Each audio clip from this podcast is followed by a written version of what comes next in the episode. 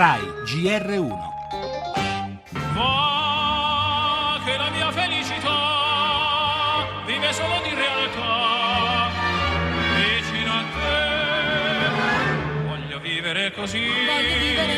Per gli italiani il peggio è passato. Secondo l'Istituto di Statistica, a ottobre la fiducia dei consumatori ha toccato il livello più alto da oltre 13 anni. Vedono tutto rosa anche le imprese, la loro fiducia è cresciuta e ad ottobre ha raggiunto il livello più alto dall'inizio della crisi. Non costa niente. L'Italia è tornata, lo dimostrano gli indici di fiducia presentati in queste ore, lo dimostrano i riconoscimenti internazionali. Questo non significa che tutto vada bene, ma che tutto sta andando un po' meglio di prima. Voglio vivere così. Voglio vivere così. Col sole in fronte. Col sole in fronte. La ripresa si nutre di fiducia perché senza fiducia non ripartono i consumi, soprattutto i consumi di beni durevoli e non ripartono gli investimenti delle imprese. I dati che abbiamo adesso ci segnalano esattamente un rafforzamento in questa direzione. Voglio vivere così. I segnali di ripresa lasciano sperare che la lunga crisi economica, la più lunga dalla seconda metà del secolo scorso, sia finalmente alle nostre spalle.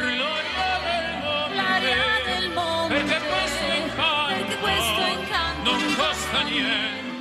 Gli italiani tornano a sognare un abito, la lavatrice nuova, sognano di cambiare finalmente la vecchia auto. Beni durevoli li definisce, lo abbiamo sentito, l'economista Francesco Daveri. Sono quelli a cui, quando c'è aria di crisi, si rinuncia per primi. Ma ora i dati Istat, ricordati anche da Renzi e Mattarella, indicano che è proprio quell'aria che sta cambiando, il clima di fiducia. Passi da fare sul lavoro, la condizione dei giovani, degli anziani, ce ne sono ancora molti, ma migliorano le attese sulla situazione economica. La sensazione è che ci stiamo riprendendo mentre calano le attese di disoccupazione, scendono cioè i timori di restare senza impiego. Dati positivi che si riflettono anche sulle imprese e non a caso soprattutto per il settore del commercio. Gli italiani tornano a sognare, se poi tornano anche a comprare la crisi sarà davvero alle spalle.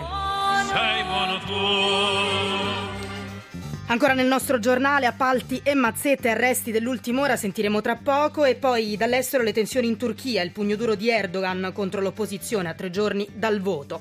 Emergono altri particolari sui contatti politici di Antonella Croglianò, parliamo di Anas, la dama nera delle tangenti, omicidio stradale, via libera della Camera, inasprite le pene. Ora la parola passa al Senato. Dopo l'allarme sulle carni lavorate arrivano il sì del Parlamento europeo a larve e insetti sulle nostre tavole, anche cibi sintetici e poi di cibo parla il film Il sapore del successo ambientato nell'ambiente dell'alta cucina. Infine lo sport con il calcio e le partite di campionato.